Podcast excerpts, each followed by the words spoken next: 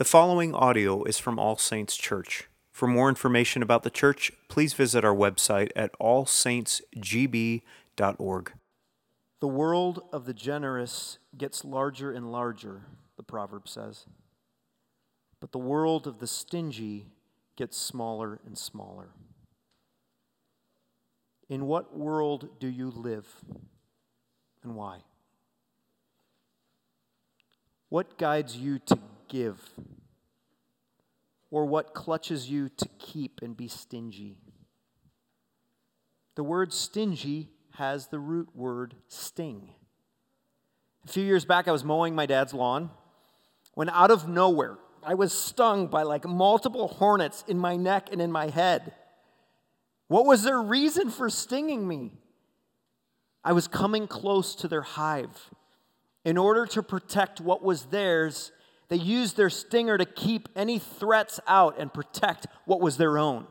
They stung because they were stingy. Stinginess is a survival instinct formed from the belief that our resources are limited. If we don't hold on to our resources for ourselves, we might not survive. The pandemic a few years ago made toilet paper, remember? A matter of survival because of its limited availability. People stinging one another in the aisles of Target as they squeezed tightly to the Charmin. Do you remember that? You see stinginess from the beginning of human development, right? As young children sting other children for using their toy or for stealing mom's attention. The reason the world of the stingy gets smaller and smaller, according to the proverb, is because no one wants to get stung. And so we just huddle in our little hives and our little lives. But generosity, generosity operates under a completely opposite mindset. The world of the generous believes in a source of unlimited resources. Believes there is so much supply of something to go around that we can share it. Believes that no one could ever go poor by giving because there's always more to give. The world of the generous grows as people who encounter it are not repelled by a sting, but they're drawn in by the offer of something which will never run dry or run out or run low. Generosity is the key to the gospel of God's grace. Generosity is the campaign slogan of the kingdom of Jesus Christ. So why are we Christians so stingy to keep the keys to the kingdom to ourselves? Do we believe there is a limit to the measure of God's grace? That if we give it away, maybe there won't be enough left for us? There could be nothing further from the truth, and Acts chapter eleven is here to be our proof of that. Proof of this, friends. The grace of God is a generous gift from God to be shared by the liberated people of God. I'll say it again. The grace of God is a generous gift from God to be shared by the liberated people of God. Acts chapter eleven is written for the people of a generous God who have become stingy. And it's my prayer as one of the shepherds of this specific people that this word from God would make us a more generous people to share the keys of the kingdom of God which have set y'all free. What do we need to know? What do we need to see? What do we need to share in order for God to make us a more generous people of grace? First, we need to know this. The giver of grace, the source, has an unlimited amount of space. First, as with any good story, we need to set the context and conflict. So read with me verses one to three of Acts chapter eleven. Now the apostles and the brothers who were throughout Judea, which is mainly Jewish center, heard that the Gentiles also had received the word of God. So when Peter went up to Jerusalem, the circumcision party criticized him, saying, "You went to uncircumcised men and ate with them." Notice the conflict and the sting. Peter's compadres are after him. They're coming after him and stinging him because he's handing out invitations to a party. And what party is that? Circumcision party of one. Who was the circumcision party? These were the Jewish people who have come to believe and receive the grace of Jesus. They had believed that this table of grace, this party of pardon and forgiveness, was reserved solely for the Jewish people. Handing out any open invites to unclean Gentiles is going to make a complete mess of things. And they knew the Gentiles were coming to faith in Jesus. Scripture tells us they had received the word of God, but in their stingy, limited supply of grace mindset, receiving the word of God, Jesus, was not the same as being welcomed into the family of God. Circumcision was necessary for that. So Peter methodically defends his actions by recalling step by step and scene by scene proof that the giver of grace has unlimited space in verses four to eighteen. He, Peter, shows them that the giver of grace is a party of three, not a party of one. And he uses the Trinity to explain this. Look at verses four to eighteen as we walk through it. But Peter began and explained it to them in order. I was in the city of Joppa praying, and in a trance I saw a vision, something like a great sheet descending, being let down from heaven by its four corners, and it came down to me. Looking at it closely, I observed animals and beasts of prey and reptiles and birds of the air, and I heard a voice saying to me, "Rise, Peter, kill and eat." But I said, "By no means, Lord, for nothing common or unclean has ever entered my mouth." But the voice answered a second time from heaven, "What God has made clean, do not call common." This happened three times, and all was drawn up again into heaven. First thing I want you to notice is, where does this vision come from? It comes from heaven. The first member of the party, if you will, is the Father who sets the table for all. That great sheet is like a tablecloth of grace, the church, the wedding feast between God and his people. And who is there? Who's at the wedding feast? As Peter looks closely at the unclean and clean animals all mixed together, he refuses to dirty himself at a meal like this. And the voice of God says to him, "Do not limit the table to only the guests that you consider clean." The Father is setting all nations at the table, not just your own. Whenever you hear in the Word of God, especially in the New Testament, the word God, not specifically Jesus or the Spirit, the New Testament is typically speaking of the Father. And the Father starts Peter off on this journey as the one who sets the table for all. Look with me at verse eleven. And behold, at that very moment, three men arrived at the house in which we were, sent to me from Caesarea. And the Spirit told me to go with them, making no distinction. These six brothers also accompanied me, and we entered the man's house. And he told us how he had seen the angel stand in his house and say, "Send to Joppa and bring Simon, who is called Peter. He will declare to you a message by which you will be saved, you and all your household." The second member of the party is the Son who is saving a place for all. Timing is everything. And as this vision is drilled into Peter's mind three times, it's almost like as he's hearing it three times, there's three knocks at the door. And Peter brings six other Jewish friends with him so that they total up seven, which in the culture means that this is a credible witness. Brings seven people to testify what they see God doing.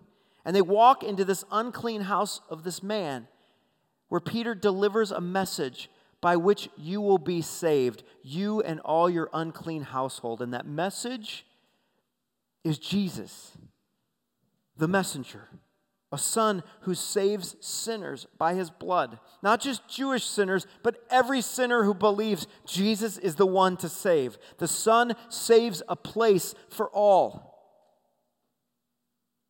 And he goes on then to reveal person number three, Father, Son, and then Spirit. Verse fifteen, as I began to speak, the Holy Spirit fell on them, just as it did on us at the beginning. And I remembered the word of the Lord, how he said, John baptized with water, but you will be baptized with the Holy Spirit. If then God gave the same gift to them as he gave to us when we believed in Jesus, who was I that I could stand in God's way? When they heard these things, the circumcision party, they fell silent. And they glorified God, saying, then to the Gentiles also God has granted repentance that leads to life. Finally, Peter reveals the giver of grace's third member of the party, the Holy Spirit. The Father sets the table, the Son saves a place for the, at the table, and the Spirit opens the door to the party. As Peter is preaching, the unclean begin amening. Peter sees the Holy Spirit like pulling the wool off the eyes of these Gentiles. They see their sin. They see the Jewish Savior, Jesus, and they believe. And the Holy Spirit uses Peter's words like a key to unlock the chains of sin that bound them. This Gentile family held them in, and they start dancing around the room with their chains being gone. And as Peter's recalling the story to the circumcision party, they just become quiet, which is a verb that can also mean they rested from war. And they celebrate the Father, Son, and Spirit who made this party of three, God, the Jew, and the Gentile, possible. The giver of grace has an unlimited amount of space. How does knowing this encourage us to share the gift of grace with others around us? Think, think of it this way. I couldn't find an illustration, so I made one up on my own. Imagine, friends, if you can bear with me on this one. Imagine the city of Green Bay is on the massive luxury liner Titanic. The ship that man's pride boasted God couldn't even sink. All of Green Bay is on this ship. And on that ship are all of the offers of the world. Good food, mm, good entertainment, amazing views of the sunset. And on this ship are also all peoples. But there's a problem. Everyone's feet on this ship is chained to the boat. The other problem is they're also blindfolded. As we all know the story of the Titanic, the massive ship is sinking to the floor of the ocean. People keep eating. Mm, this food's so good. People keep singing along. Oh, that band, they're amazing. People keep taking selfies, blindfolded selfies of themselves. And they can't see the waters breaking in. They didn't hear the iceberg hit the ship and starting to sink. They see none of that. They just keep entertaining themselves to death. And imagine you then have your blindfold taken off to see your fate, to see the waters closing in. And then you're handed a key and a life preserver to unlock the shackles, to get you off of the boat and jump into the huge ocean to keep you from drowning in it. Now, here's what I want you to imagine. If you've been given that key and you've been given that life preserver gift, imagine jumping into the ocean thinking, I won't tell others about the key or the life preserver because this ocean is just too small for all of us.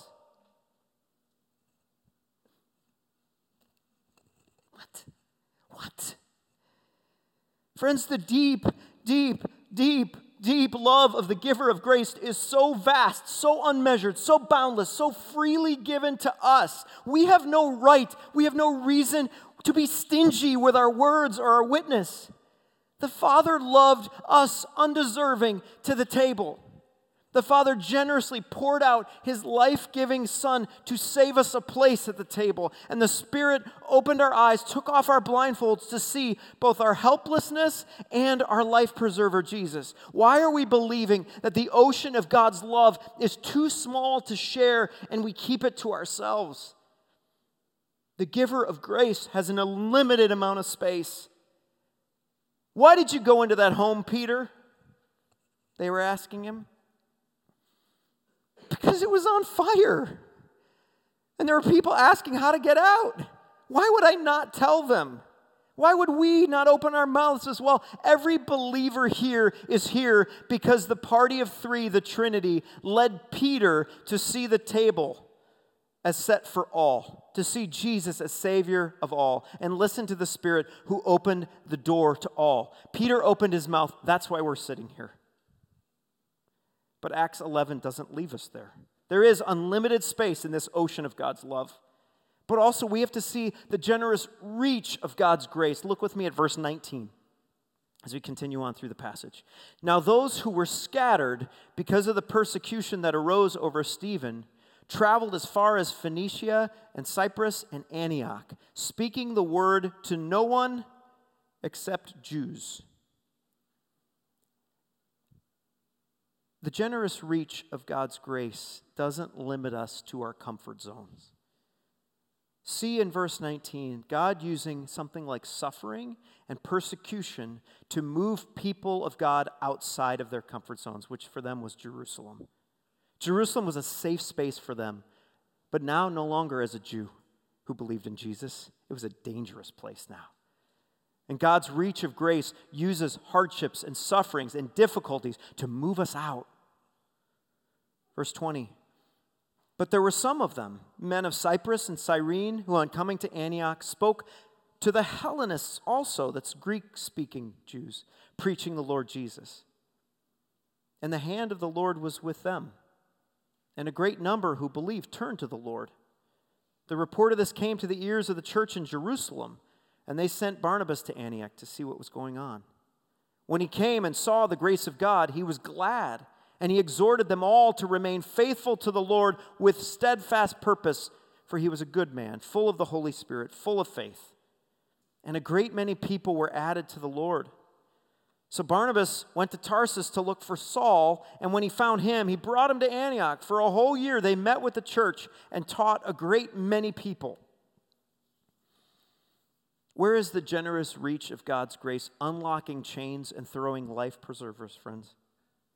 Among the people who are preaching Jesus, not just to each other, not in their own comfort zones, but outside their comfort zones. They're speaking in multicultural tones. They're preaching to the Greek speaker. The hand of the Lord was with them, it says, unlocking chains and setting people free. That expression, hand of the Lord, has to do with power, influence, authority, control over these multicultural preachers. These men are not limiting their preaching to the people who look like them or who talk like them. They are adapting their message to another audience who is different from them. And again, the Jerusalem church is confused. Why? Because they're thinking, what happened with Peter? With this whole Gentile thing, it was maybe just a fluke.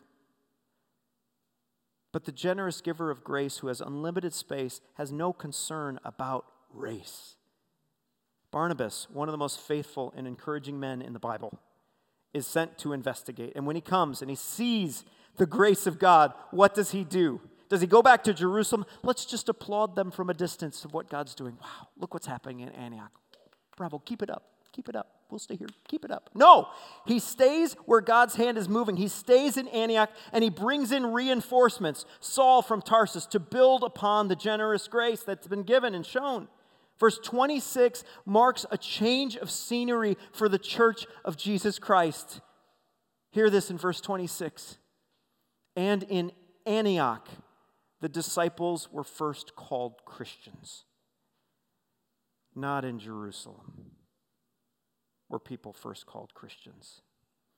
In Antioch, in a non-Jewish, Greek-speaking sector of the ancient Near East. Church is changing here. People were divided at that time into two categories, Jew and Gentile. But here in Antioch, people are living as if they're not their own. And it's so confusing to the people. This isn't a Jew. This isn't a Gentile. What do we call them? And it's not a good term. It's a derogatory term, but they call them Christian. The word Christian in the original language has a connotation of ownership and control and power. A Roman belonged to Rome. A Christian belonged to Christ. If we belong to Christ and his kingdom, then friends, this world is not our home. They don't know what to do with us. They don't even know how to name us. So we need to stop living in our comfort zones of keeping among our own in little Jerusalem. This is the way of Christ. This is the way, Mandalorian.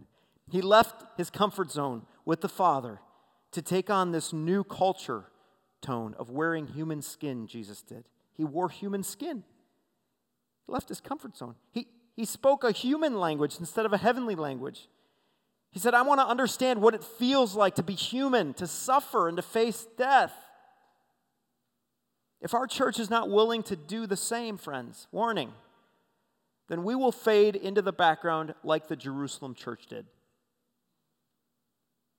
But if we're willing to get out of our comfort zones and step into cultures and stories and situations not like ours, then the hand of the Lord will be with us. And the Lord's slaves is what people will call us. Reach across to other tables beyond this one. Be a guest at other people's tables. Be the minority. Learn their language. Understand a world not your own. Love like Christ's reach on the cross, as far as the east is from the west. The generous reach of grace goes. Lastly, as we know, there's a generous giver of grace. And as we practice the generous reach of grace, let us share the generous, generous portions of grace. Final verses of Acts eleven, verse twenty-seven. Now in these days, prophets came down from Jerusalem to Antioch, and one of them, named Agabus, stood up and foretold by the Spirit that there would be a great famine over all the world. This took place in the days of Claudius. So the disciples determined, every one according to his ability, to send relief to the brothers living in Judea. And they did so, sending it to the elders by the hands of Barnabas and Saul. God, we thank you for your word. These last verses are just so ironic to me. So ironic. Because the chapter starts with the circumcision party of one criticizing Peter for eating with the Gentiles. Right? Eating. And the chapter ends with the Gentiles sharing their food with the circumcision party. A famine is predicted, and the church in Antioch, everyone according to their ability, meaning according to their resources, to their gift set, all of that, sends relief to the brothers living in the Jewish country. Barnabas and Saul show the Jerusalem church what a generous gospel looks like, loving those you consider to be unlovely. Loving enemies, even. Barnabas and Saul put into the hands of the elders in Jerusalem. I love that picture. Church money and food from a growing Gentile congregation.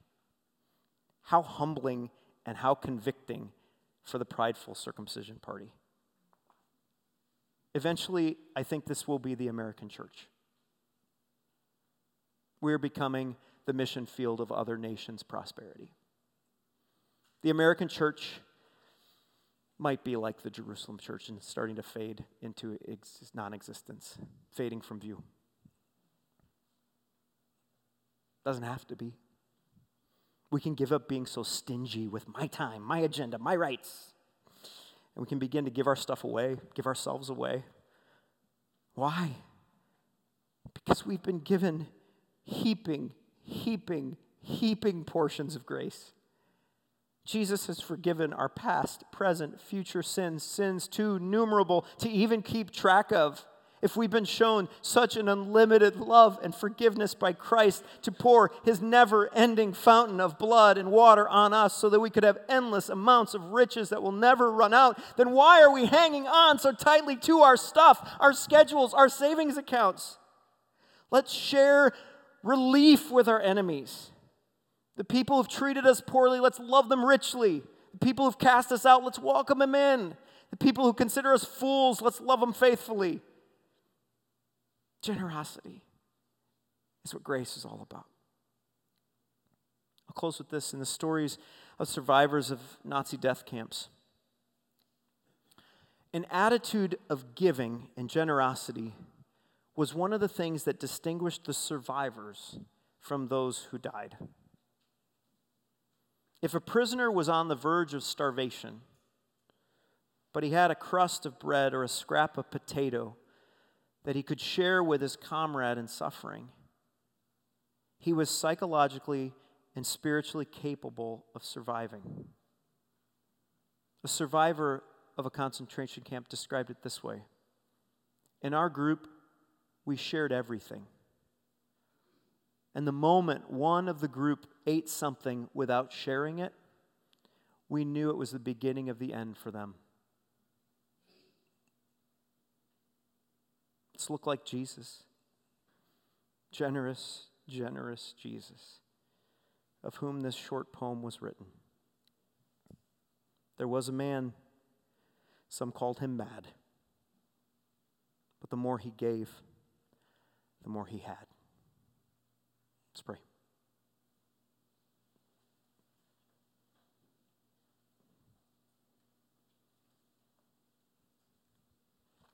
Do your work in us, Lord, we pray.